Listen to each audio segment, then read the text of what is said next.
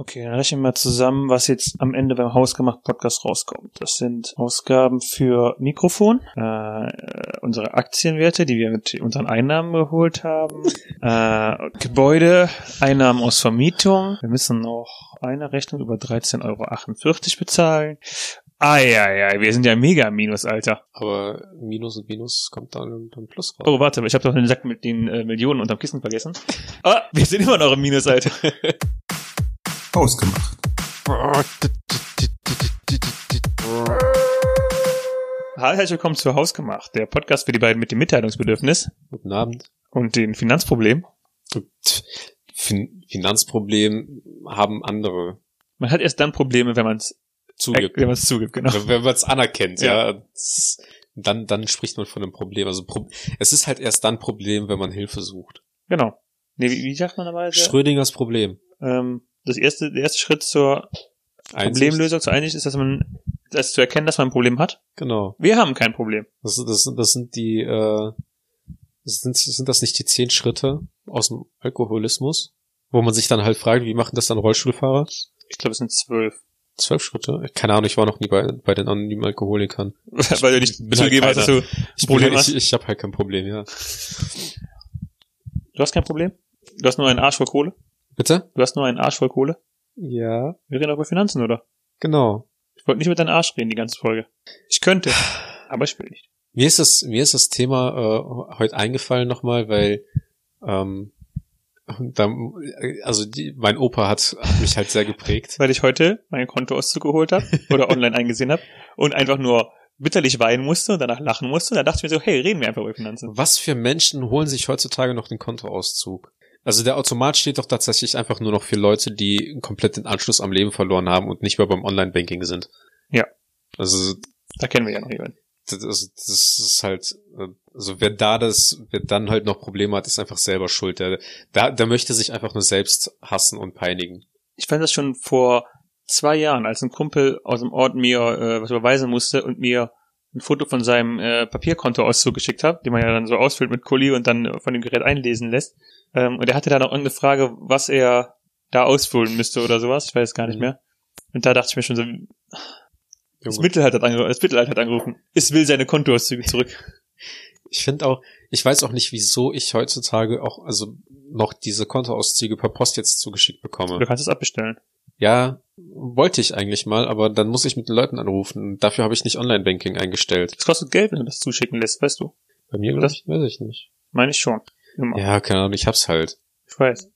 Deswegen reden wir ja heute darüber. Aber worauf ich halt eigentlich hinaus wollte, war, wie ich mit meinem Opa heute eine Tasse Tee getrunken habe. Oder teuren Kaffee. Tee? Bitte? Teuren Tee? Nee, Tasse Kaffee, so löslicher Kaffee. Teuren Kaffee? Nein. Das ist dieser Kaffee, wo man der Krümelkaffee. Dieser aus so kleinen Zuckerpäckchen ähnlichen. Nee, schon aus dem Glas. Ah. Macht das besser? Und er hat dann das Wasser, was dann halt noch in dem Wasserkocher übrig geblieben ist, dafür benutzt, um zu spülen. Mhm. Weil er meinte, ja, dann kann ich das heiße Wasser einfach benutzen, um direkt abzuspülen. Mhm. Und das war dann so ein Moment, wo ich dachte, wow, also das ist halt tatsächlich so eine Sparmaßnahme, die man eigentlich so nicht berücksichtigen würde. Weil in der Regel, wenn ich mir halt einen Tee mache, das überschüssige Wasser bleibt dann 2 Tage in dem Wasserkocher stehen. Dann schützt es weg. Und dann schütte ich das weg, wenn ich nochmal dran denke. Mhm. Ich mach das auch nicht, also so Wasser. Also ich mach's aber auch nicht so, dass ich das Wasser danach darin stehen lasse, weil wir den Wasserkocher im Schrank stehen haben. Mhm. Und ich den Wasserkocher nicht mit Wasser wieder in den Schrank zurückstellen will. Deswegen kommt's dann meistens weg. Manchmal benutze ich tatsächlich auch was habe ich denn schon mal? Also ich weiß, dass ich manchmal schon so clever aufgeteilt habe, noch, dass ich dann irgendwie zumindest so schmutziges Geschirr, was noch da stand, einmal so drüber gekippt habe, damit es ein bisschen besser ist. Ja. Aber ja. Das war aber dann so ein Moment, wo ich dachte so, das ist tatsächlich eine interessante Maßnahme, aber ich weiß nicht, ich glaube, der hat das schon öfter mal gemacht. Ich weiß nicht, wieso, warum er das Wasser da drin erhitzt, also in dem Wasserkocher erhitzt und das dann einfach mit kaltem Wasser vermischt, damit es warm wird. Ich finde, das ist an sich eine gute Methode. Mein Problem ist, dass ich glaube manchmal, dass Leute versuchen, über solche Tricks, nicht gegen den Opa, vielleicht macht er das nicht, dass Leute versuchen wollen, so über solche Tricks so sich selber einzureden, hey, ich spare ja. Und dann gehen sie für 95 € irgendwo essen oder holen sich Backfisch in Holland. Holen sich einen Kaffee für 3,95 €, während du dir für 20 Cent zu Hause machen kannst. Ja. Und ich gehe selber gerne essen, nichts dagegen, aber keine Ahnung, manchmal habe ich das Gefühl, versuchen Leute an den falschen Enden zu sparen. Das ist richtig. Wollen wir so eine Schwabentipps-Folge machen? Können wir machen. Wir können auch über langfristiges Investment in Aktien oder Fonds reden, wie Leute damit ein gutes Portfolio aufbauen können und anschließend über Investitionen in Immobilien ihr Privatvermögen anreichern können. Das können wir auch machen, weil ich habe heute davon gelesen, wie ein Typ seine irgendwie 100 Tesla-Aktien für $10 gekauft hat und dann bei, ich glaube, 1280 oder 1400 wieder verkauft hat, weil ihm das Ganze irgendwie riskant wurde. Weil er Angst hatte, dass die halt wieder in den Keller gehen. Ich habe auch mal gehört, also von so einem Interview gelesen mit so einem Finanzexperten, der auch meinte, dass Tesla eher so ein Zeichen dafür ist, dass momentan so an der Börse falsch läuft und dass Tesla ein bisschen überbewertet ist. Ja, so ist ja okay. Ist auch möglich, genau. Also aber ich meine, so viel Ahnung habe ich auch nicht. Tesla ist auch gar nicht so lange an der Börse. Sind die nicht irgendwie erst letztes Jahr oder sowas? Nee, ich hätte schon gedacht, dass sie Anfang der 2010er in die Börse gegangen sind. Oder war das irgendwas anderes? Auf jeden Fall irgendwelche renommierte, also irgendeine große Firma, bei der man eigentlich gar nicht denken würde, dass man bei den Aktien kaufen, also keine Aktien kaufen konnte, war dann irgendwie neu, dass die jetzt irgendwie dann an den Börsenmarkt gegangen sind. Okay. Aktuell kannst du Wirecard günstig kaufen. Ist das nicht das Unternehmen, also bei dem der Typ einfach nur irgendwelche Schauspieler engagiert hat? Ganz genau. Ja, warum sollte ich dann sowas kaufen wollen? Weil es günstig ist aktuell. Und dann? Ich meine, gut, wenn... Ich verstehe deine Frage nicht. Guck mal, wenn ich... Der Börsengang erfolgte Juni 2010 bei Tesla. Na gut. Ich meine, wir haben auch... Scheiße, es ist gar nicht 2013. Nicht mehr, nein. Vor 10 Jahren war nicht 1996, Arthur. Uff, das ist grauenhaft. Ich denke mir halt auch so... Wenn man jetzt zum Beispiel eine Firma hat und sich so denkt, ja, eine Aktie kostet da jetzt irgendwie 5 oder 10 €, und dann kaufst du einfach mal so 20, 30 Stück und dann geht die auf einmal so durch die Decke.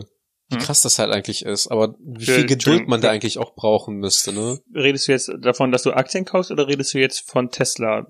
Das also bist in deinem Szenario gerade, bist du der Typ, der Tesla-Aktien kauft und dann gehen die durch die Decke? Oder bist du bist du Elon Musk und die Tesla-Aktien gehen durch die Decke? Nee, ich bin der Typ, der die Aktien kauft. Ah, okay. Ich bin kein Unternehmer. Also zumindest kein niemand, der selbst aus dem Boden was hervorholt. Okay. So, und dann nochmal? Ja, und einfach so der Gedanke, wie krass es eigentlich wäre, oder wie krass es ist, auch einfach so der Gedanke, zum Beispiel auch bei Bitcoin, einfach mal irgendwie gesagt zu haben, so, ja komm, ich kaufe mir einfach jetzt für 50 € welche, oder für 20 oder 30. Dann habe ich davon keine Ahnung wie viele, vielleicht mit 1:1 Verhältnis, habe ich dann einfach meine 20, 30 Bitcoins, kauf mir davon irgendein Spiel und habe dann irgendwie noch 5 Stück davon übrig. So, dann kriegst du das halt nicht mit, und dann bei Aktien verfolgst du das vielleicht noch so ein wenig, und auf einmal merkst du, dass die Aktien halt einfach durch die Decke gehen. So, auf einmal deine Aktien sind einfach irgendwie so 300% von dem Wert, was du eigentlich rein investiert hast. Und da kommt dieser gefährliche Punkt, wann sagst du, du willst, also bei Aktien ist es ja anders als bei Fonds so, dass du tatsächlich versuchst, damit zu spekulieren in gewisser Weise. Und dann kommt halt der Punkt, wann springst du ab, ne? Genau. Und also die Sache ist halt, du kannst ja gar nicht gewinnen, psychologisch. Ja. Weil du springst ab, also klar, du kannst gewinnen, psychologisch, wenn du wirklich geschickt machst, ne? Klar, kannst du. Aber das möglichere Szenario ist ja, oder das wahrscheinlichere ist ja eigentlich fast, dass du abspringst und die Dinger noch weiter durch die Decke gehen und du dir denkst, boah, wäre ich mal nicht abgesprungen, oder dass du noch nicht abspringst und dann denkst du dir so, boah, wäre ich einfach mal vor 3 Monaten abgesprungen, als die einfach nochmal, keine Ahnung, 600% so viel wert waren.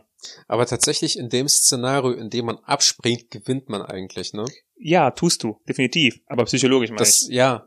Also da darf man sich halt nicht dafür selbst peinigen, weil das ist genauso, kennst du diese Sendung, wo man sich aus 30 Koffern einen aussucht? Dann Deal or No Deal. Genau, Deal or No Deal. Da ist es auch eigentlich mathematisch gesehen so, dass wenn man nur noch eine bestimmte Anzahl an Koffern übrig hat und die Wahrscheinlichkeit höher ist, dass man einen von den Koffern hat mit der hohen Gewinnsumme, dass es eigentlich immer klüger ist, in vielen Szenarien, außer in dem Optimum, wo du halt den 100.000 € Koffer hast, ist es eigentlich prinzipiell immer klüger, die Bank zu nehmen, weil die Bank dir spekulativ immer noch das anbietet, wo die mehr Gewinn haben, aber wo du auch mehr Gewinn drauf hast. Hm. Weil, angenommen, du hast die Möglichkeit, aus 5 Koffern also was auszusuchen und du hast halt einen Koffer mit der niedrigsten Summe, ist der Sturz bei dir immer viel höher als der Sturz, den du halt eigentlich abfangen würdest. Also angenommen, du kriegst halt 20.000 angeboten und du fällst dann aber auf 5.000 runter, hättest aber 40.000 oder 45.000 gewinnen können. Mhm. Dann ist der Sturz halt höher, als dein Gewinn halt rauskommen würde. Und dementsprechend, wenn du deine Aktien dann halt auch zu einem bestimmten Punkt verkaufst und denkst, das ist dann halt in dem Moment richtig, ist es tatsächlich so rein mathematisch oder auch eigentlich rein gewinntechnisch besser, wenn du halt das Ganze dann auch verkaufst. Ja, klar, das ist schon so, aber mein Argument war halt, dass die Menschen den Hals nicht voll kriegen. Nein, dass du halt nicht rational denkst, sondern dass du immer so, also es ist ja voraussichtlich, also wenn, es sei denn, du schaffst es halt wirklich an genau dem Punkt abzuspringen, wo die Aktie ihren Höchststand erreicht, ja. Wirst du immer dir wahrscheinlich denken, selbst wenn du wirklich guten Gewinn gemacht hast, denkt sich der 0815-Typ doch eh immer, ha verdammt, ich hätte einfach noch einen Monat warten müssen, hätte noch mehr rausholen können, oder ach verdammt, ich hätte einfach vor 2 Monaten schon abspringen müssen und hätte noch mehr rausholen können.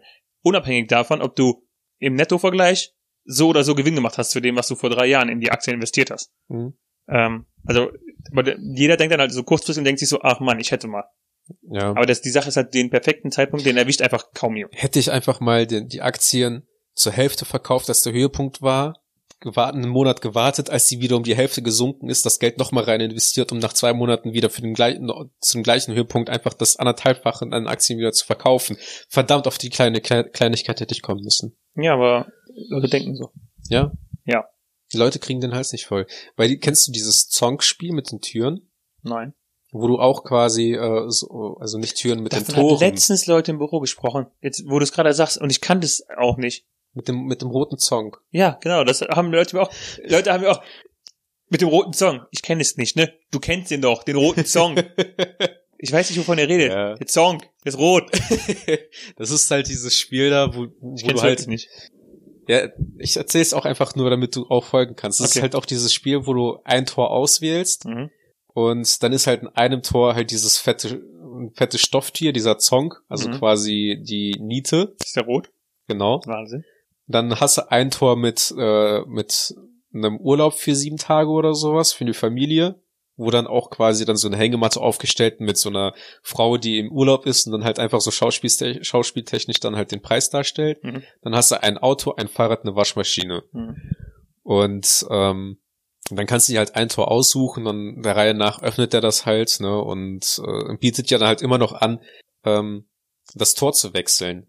Und rein mathematisch gesehen ist es dann auch klüger, jedes Mal, wenn der eine ein Tor geöffnet hat, dein Tor abzugeben und was anderes zu nehmen, weil die Chancen dann, dass du deinen Hauptpreis gewinnst, prozentual eigentlich steigen. Mhm.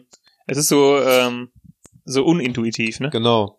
Und dann das kommt ist halt, dass du nicht mathematisch denkst. Genau. Und dann kommt dann halt irgendwann der Spasti und holt dann noch so 2 Umschläge bei sich aus dem Sakko raus, wo dann halt auch einmal der Song drin ist und einmal irgendwie ein Wertgutschein für Mac ist. Und dann gibst du das Tor ab und hast dann halt einfach gerade dein Auto abgegeben. Tja, das ist ärgerlich dann. Aber so funktioniert ja die Marktwirtschaft auch. Wirklich? Dass man, bitte? Ja. Dass man einfach das Tor auswählt. Ja, genau. Nein, es ist ja alles spekulativ in irgendeiner Weise. Ja. Vor allem Aktien sind ja mehr als spekulativ. Du wettest ja eigentlich nur darauf. Im Grunde wettest du ja nur darauf, dass die Firma durch die Decke geht oder nicht. Ja, ja, es ist halt quasi, als würde man auf einer Rennbahn sein und Pferderennen dann halt quasi haben, dann halt gibt's halt ein Pferd, das hat irgendwie eine neue Technik entwickelt und möchte damit an den Markt gehen und ist dann der geheime Favorit. Und das Problem ist, nach der halben Strecke stellt sich heraus, das Pferd hat eigentlich keine Beine, sondern einfach nur Prothesen, die aus Stuhlbeinen bestehen, und das Pferd heißt dann halt Wirecard. Das Problem an der Metapher ist mehr, dass du erst dann davon erfährst, dass das Pferd, dass sie eine neue Technik haben. Also wenn das Pferd keine Prothesen hat, sondern wenn die wirklich ein Pferd mit neuer Technik haben, dann erfährst du erst davon, wenn das Pferd schon kurz vom Ziel ist oder mitten auf der Bahn ist. Ja. Und die, keine Ahnung, der Jockey Nummer 5 gerade rückwärts das Feld runterläuft. Ich sag mal, man kann doch, wenn man zum Beispiel an den Aktienmarkt sich wenn man da einsteigen möchte, kann man doch trotzdem die Firma, auf die man, von der man dann halt Aktien kaufen möchte, kann man ja eigentlich immer hingehen und sich einlesen. Ja, aber die Informationen sind ja meistens nicht wenn die Informationen für die Allgemeinheit sind ja nicht so weit gestreut, dass du dir wirklich so Informationen dazu anlesen kannst, dass du da richtig gute Entscheidungen treffen kannst. Sondern du hast ja meistens nur das, was du in den Nachrichten oder sowas findest. Das ist ja der Grund, warum Fondsmanager richtige ganze Teams zu der Firma hinschicken, die sich die Bilanzen und sowas von denen angucken. Die können das vielleicht besser bewerten. Aber das Krasse ist ja auch, dass auf lange Sicht gesehen, ich glaube, ich habe das auf 7 Jahre oder auf 6 Jahre gesehen oder sowas, gab es ja noch nie einen Aktionär, der den Markt geschlagen hat, der einen Fonds geschlagen hat. Nicht? Es sei denn, auf 7 Jahre war es, nein, es gab keinen Fonds, der auf 7 Jahre den Markt nicht geschlagen hat, Entschuldigung. Aber es gab auf jeden Fall, klar gibt es Aktionäre, die den Markt geschlagen haben. Mhm. Warren Buffett hat es öfter getan. Aber an sich ist es halt so, dass viele Aktionäre den Markt einfach gar nicht schlagen können. Weshalb ja eigentlich jedes Finanzbuch, das du dir irgendwie durchliest, dir empfiehlt, dass du einfach in Fonds investieren sollst und mit dem Markt mitgehen sollst. Wo der Ertrag kleiner ist, aber das Risiko auch deutlich geringer ist und wo es wahrscheinlicher ist, dass du überhaupt einen Ertrag rauskriegst. Prinzipiell ist ja auch eigentlich das Aktiengeschäft für die Leute, die auch das Kapital dafür haben, zu spekulieren. Mhm. Also genauso halt eigentlich auch wieder das ist wieder eigentlich so eine Arbeit, bei der kann man nicht lernen, bei der muss man Glück haben und man muss aber auch das Kapital dafür haben, wo es halt eigentlich auch einem nichts ausmacht, sage ich mal, 100.000 Euro in den Sand zu schießen. Weil das ist halt auch immer so, was ich mir halt auch überlege, man könnte jetzt zum Beispiel Aktien kaufen, und dann hast du dann quasi 3-4 Aktien von Tesla oder von irgendeiner Firma, die halt mittel bis durchschnittlich gut ist. Und die wächst halt immer an und du erziehst damit auch Erträge, aber die sich dann halt aufgrund dessen, dass du halt irgendwie nur 5 oder 10 Aktien hast, wo sich das dann halt auf 10 bis 500 Euro bewegt, was eigentlich schon ein guter Ertrag ist. Womit du aber halt kein Geld wirklich aktiv verdienen kannst. Ja. Das schon. Und wenn du aber ein Kapital hast von 100.000 und du gehst einfach hin und sagst, ich möchte für 100.000 jetzt so und so viele Aktien haben, wo sich das dann einfach widerspiegelt, dass du, wenn eine Ausschüttung passiert oder wenn du deine Aktien verkaufst, wo du dann halt auch wirklich dann im 4-stelligen oder 5-stelligen Betrag dann auch wieder Gewinne erzielst. Und das kannst du halt nicht machen, in Anführungszeichen kann man das nicht machen, wenn man halt Aktien im Wert von, keine Ahnung, 100 bis 200, 300 Euro kaufen will. Das ist aber halt auch so eine Sache, die dann auch mal zu kurz gesehen wird. Irgendwie Leute, die in den Aktienmarkt einsteigen wollen, die haben irgendwie immer diese Kurzzeitmentalität. Ja. Vor allen Dingen stark geprägt ist es ja durch dieses Daytradertum, wo Leute immer mal so meinen, ja, ich bin jetzt einfach Daytrader und mach 10.000. Ne? Bitte? Mit den Apps. Zum Beispiel. Ja. Mach 10.000 Euro in einem Monat. Und wobei eigentlich ja die grundsätzliche Empfehlung ist, dass du langfristig anlegst und jetzt auch wirklich über 30 bis 40 Jahre. Ja. Quasi dann, wenn du es auch irgendwann mal, wenn es eigentlich cooler ist, dann einfach früher dich zur Ruhe setzen kannst oder sowas. Ne? Ja, im Endeffekt ist das ja die Alternative zu der klassischen Kapitalanlage mit Zinsen. Ne? Einfach weil der jetzige Markt das nicht hergibt, dass man dadurch, dass das Geld auf der Bank liegt, trotzdem irgendwie Erträge erzielt. Das ist ja in der Versicherungsbranche nicht anders, wenn man so eine kapitalgebundene Lebensversicherung hat, wo du dann am Ende halt immer noch das, was du eingezahlt hast, mit den Zinsen und so weiter auch irgendwie mit einem Bonus on top halt auch zurückbezahlt bekommst. Zumal ja noch wenn du langfristig anlegst, der Zinseszins oben drauf kommt. Auch das ist wieder so ein unintuitives Ding. Der Zinseszins, der wird irgendwie mega oft vernachlässigt, aber hat einen ultra hohen Ausschlag, ne? Mhm. Also wenn du wirklich ja die ganze Ausschüttungen aus deinen Dividenden wieder reinvestierst, ist das ja gar nicht zu vergleichen, also wenn du dann die Dividenden nimmst und einfach wieder den Betrag X, den du am Anfang reingetan hast, dann auch wieder für ein neues Jahr zinsmäßig anlegst, oder wenn du dein X plus deinen Ertrag wieder investierst, oder Zinseszins, dann ist der Zinseszinsertrag ist ja nach 30, 40 Jahren so unglaublich viel höher als das, was du normal hättest, dass, also keine Ahnung, Zinseszins ist auch wieder so ein Teil, das der unintuitiv ist, aber der auch ziemlich krass ausschlaggebend ist. Weil auch keiner das Ganze nachrechnen möchte. Das auch. Weil bei Zinsen hat die eine Hälfte immer schon abgeschaltet, und als es dann hieß, ja, es gibt jetzt noch einen Zinseszins, dann hat ja der Rest der Klasse bis auf den Mathe-Nerd auch abgeschalten. Aber so, und der sitzt nämlich heute mit seinen Millionen auf den Bahamas. Richtig. Fuck you, Tony. Warum heißt er Tony? Ich dachte Timmy. Mathe-Nerd heißt Tony, weiß man doch. Echt? Ich dachte, die Mathe-Nerds haben einen asiatischen Namen. Aber das sind halt auch wieder Klischees, ne? Ja, Tony. Okay, das ist rassistisch und nicht witzig. Das ist doch unser Ding. Also, ja. Beides. Dieser Podcast ist einfach nur rassistisch und nicht witzig. Ah, wer versteht uns? Genau. Aber dann, so wie ich dich verstanden habe, hast du jetzt aber auch in Fonds rein investiert quasi. Mhm.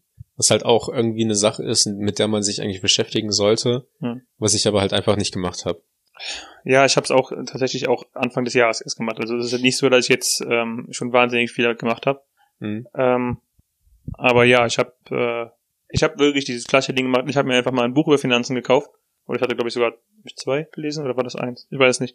Und habe einfach mal mir Basics angelesen, weil ich mir dachte so, je früher du startest, desto besser ist es ja eigentlich. Mhm. Und wir sind dabei ja noch relativ jung. Relativ. Einer von uns beiden ist jünger als der andere. Ja. Und hübscher. Mhm. Aber ja, dann habe ich auch Anfang des Jahres angefangen, in Fonds kleinere Beträge einzuspeisen. Ich habe nämlich auch überlegt, man kann ja theoretisch auch in einen Fonds bezahlen, aber mit einem Verhältnis, sage ich mal, irgendwie 70% von dem, was du einzahlst, soll in einen sicheren gehen und 30% soll dann halt eigentlich in ein höheres Risiko gehen. Ja, klar.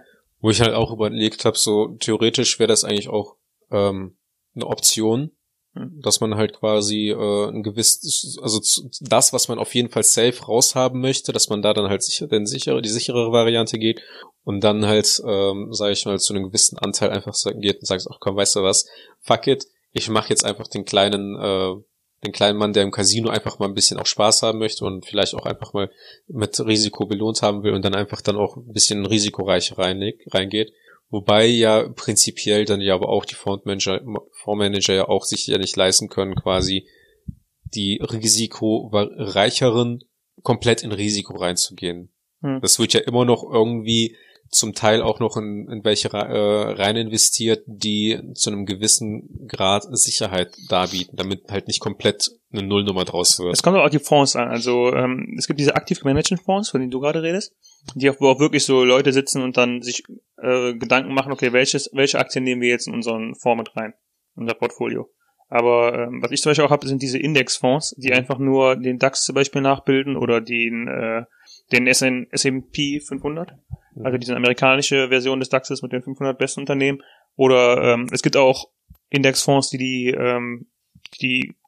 100 oder 500 stärksten Marken weltweit abbilden und quasi so, wie die auch wirklich proportional verteilt sind. Mhm. Und was damit machst, ist im Grunde, du investierst einfach in den Weltmarkt, und die einzige Möglichkeit, dass der Weltmarkt quasi keine Gewinne bringt, ist einfach, wenn niemand Gewinne erzielt. Und das ist halt eigentlich jetzt nicht möglich. Gerade der Fall bei Corona.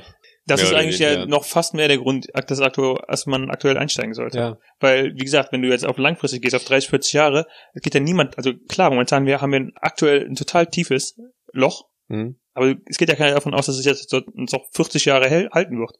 Jeder geht ja davon aus, dass es irgendwann, keine Ahnung, im Laufe des nächsten Jahres vielleicht besser wird, aber jeder geht ja auf jeden Fall davon aus, dass es in 20 oder 30 Jahren besser sein wird. Richtig. Von daher ist es ja jetzt eigentlich noch cleverer, mal 1-2 Euro da reinzustecken. Und wie gesagt, dann aber auch besser jetzt nicht unbedingt in Einzelunternehmen, sondern einfach in den Weltmarkt, zum Beispiel in diesen MSCI World heißt der. Das ist ein Indexfonds, der quasi den Weltmarkt ein bisschen abgeht. Und das bedeutet aber jetzt nicht, dass man seinen Sparstrumpf nimmt und dann einfach damit nach draußen gibt, das Geld in die Luft schmeißt. Nein, sondern man braucht dafür auch entsprechend die Berater, ne? Also prinzipiell geht man dafür ja zu einer Bank. Ja, genau. Und lässt sich dann da halt beraten, was halt die Option für einen ist, und geht dann halt hin und sagt dann, das ist ja quasi im Endeffekt auch, vermute ich mal, dass man monatliches SEPA-Mandat unterschreibt, wo die dann halt das Geld entsprechend abbuchen und dann halt für dich Wertpapiere quasi anlegen. Ich hab's so, dass es kommt auch an, wenn du das mit Bankberater hast halt, dann zahlst du halt noch dafür. Okay. Für den Bankberater. Ja.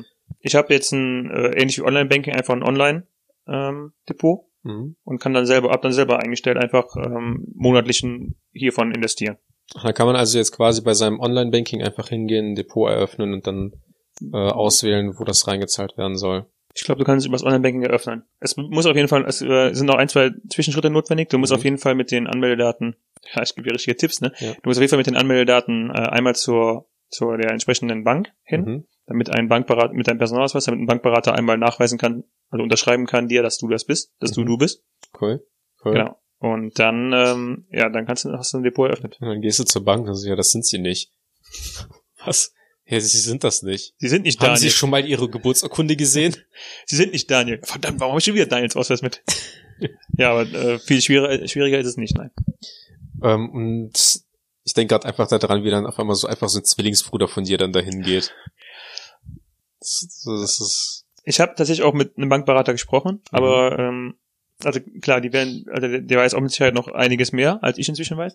Aber was mir tatsächlich auch geholfen hat, war einfach so ein Finanzbuch oder zwei, was auch immer ich gelesen habe. Lesen musste.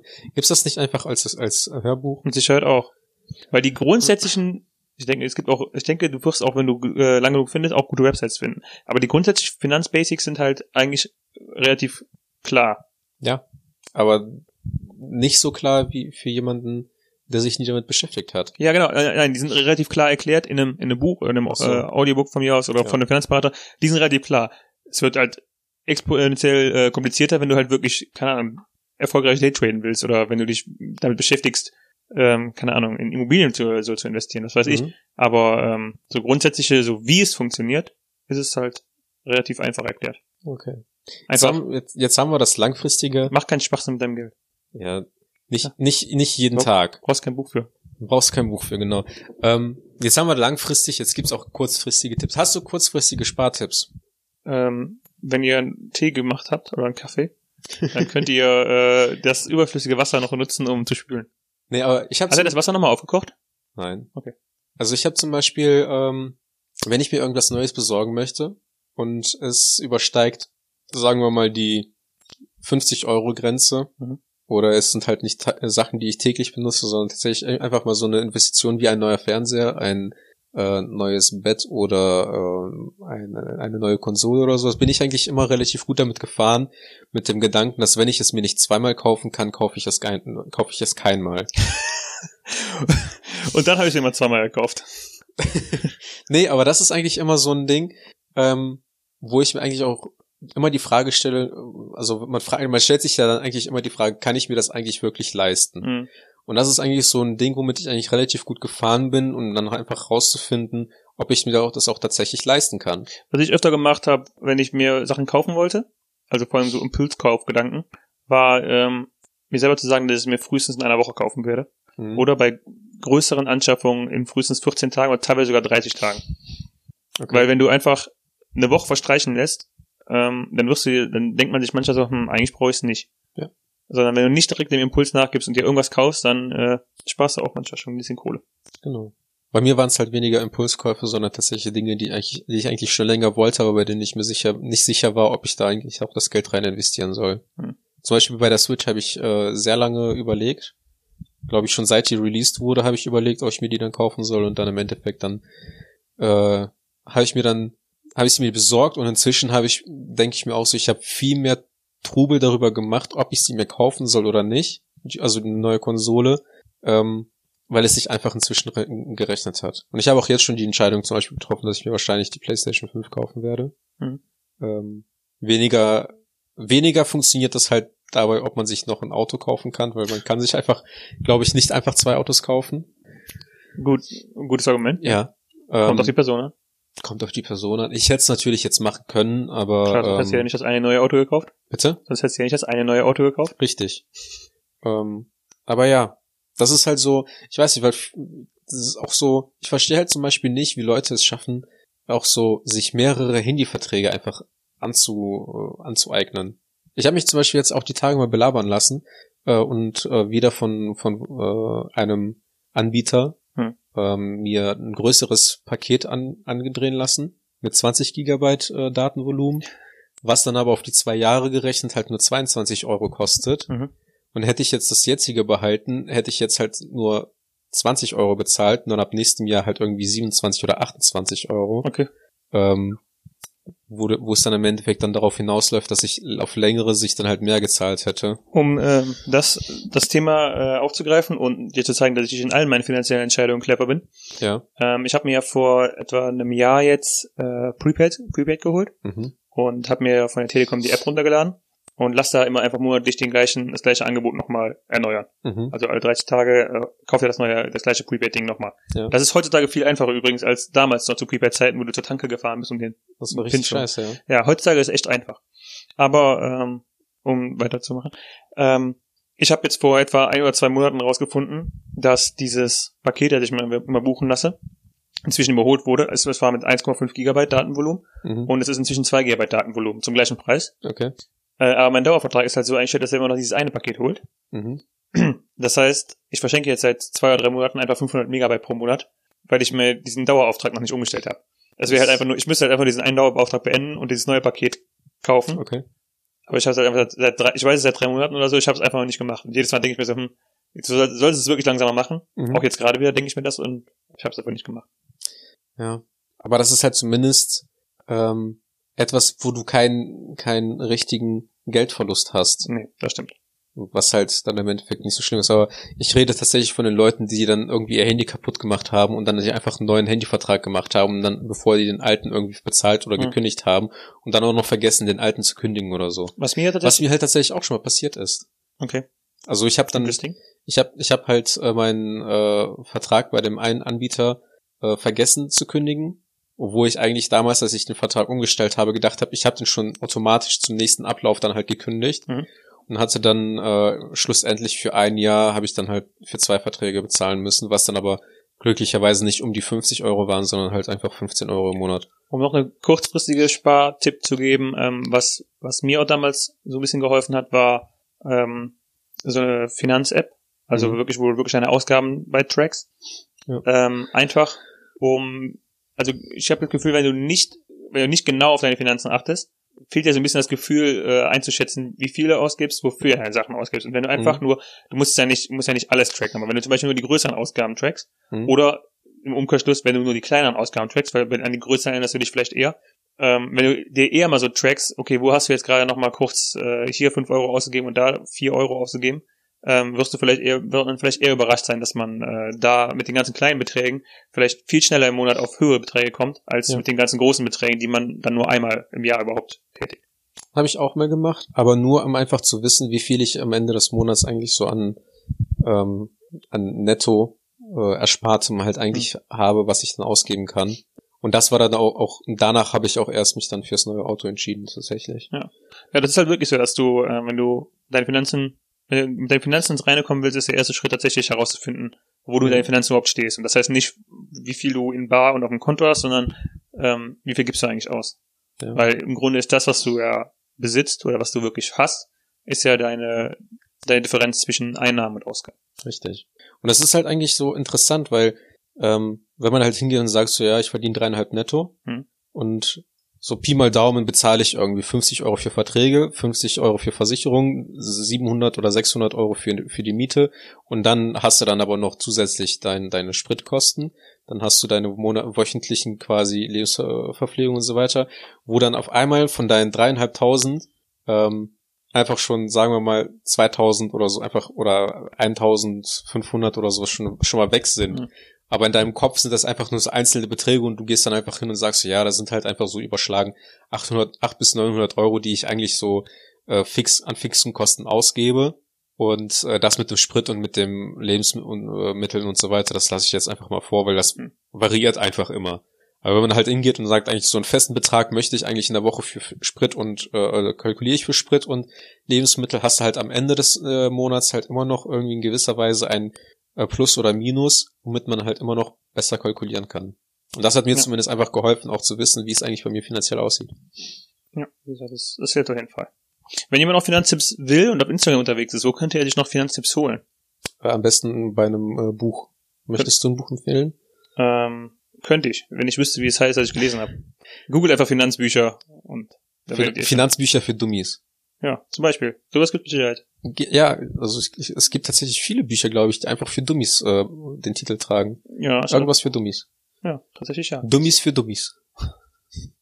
Und wenn jemand schlechte Tipps haben will und keine Antwort, wo könnt ihr dann @hausgemacht.podcast. Das ist unser Instagram-Handle, richtig? Genau. Ah, und unser Schläfer-Account. Ja. Aber auch nur, weil wir da Finanzen gerade nicht reinpumpen können. Genau. Und da müssen wir halt jetzt nochmal nachschauen. Ja, das heißt, wir brauchen mehr Hörer, damit wir da reinvestieren können in unseren Podcast. Richtig. Das ist eigentlich tatsächlich mal so ein Experiment. So alles, was wir durch den Podcast ertragen, stecken wir in einen gemeinsamen Fonds. Okay. Wie kann man Negativ-Sachen in den Fonds stecken? Das heißt, wir gehen einfach zu Banken, sagen, die müssen uns Geld geben. Ja, das heißt, der Fonds schuldet unserer Kohle. Ja. Das ist auch eine Möglichkeit, Geld zu verdienen, ne? Richtig. Ha. Wir sind so clever. Oder eigentlich ist das etwas, nein, eigentlich müssten wir zur Bank gehen und sagen, wir hätten gern einen Fonds von einem Minusbetrag und der steigt dann einfach jährlich, sodass wir am Ende einfach nur immense Schulden haben. Das klingt gar nicht so clever.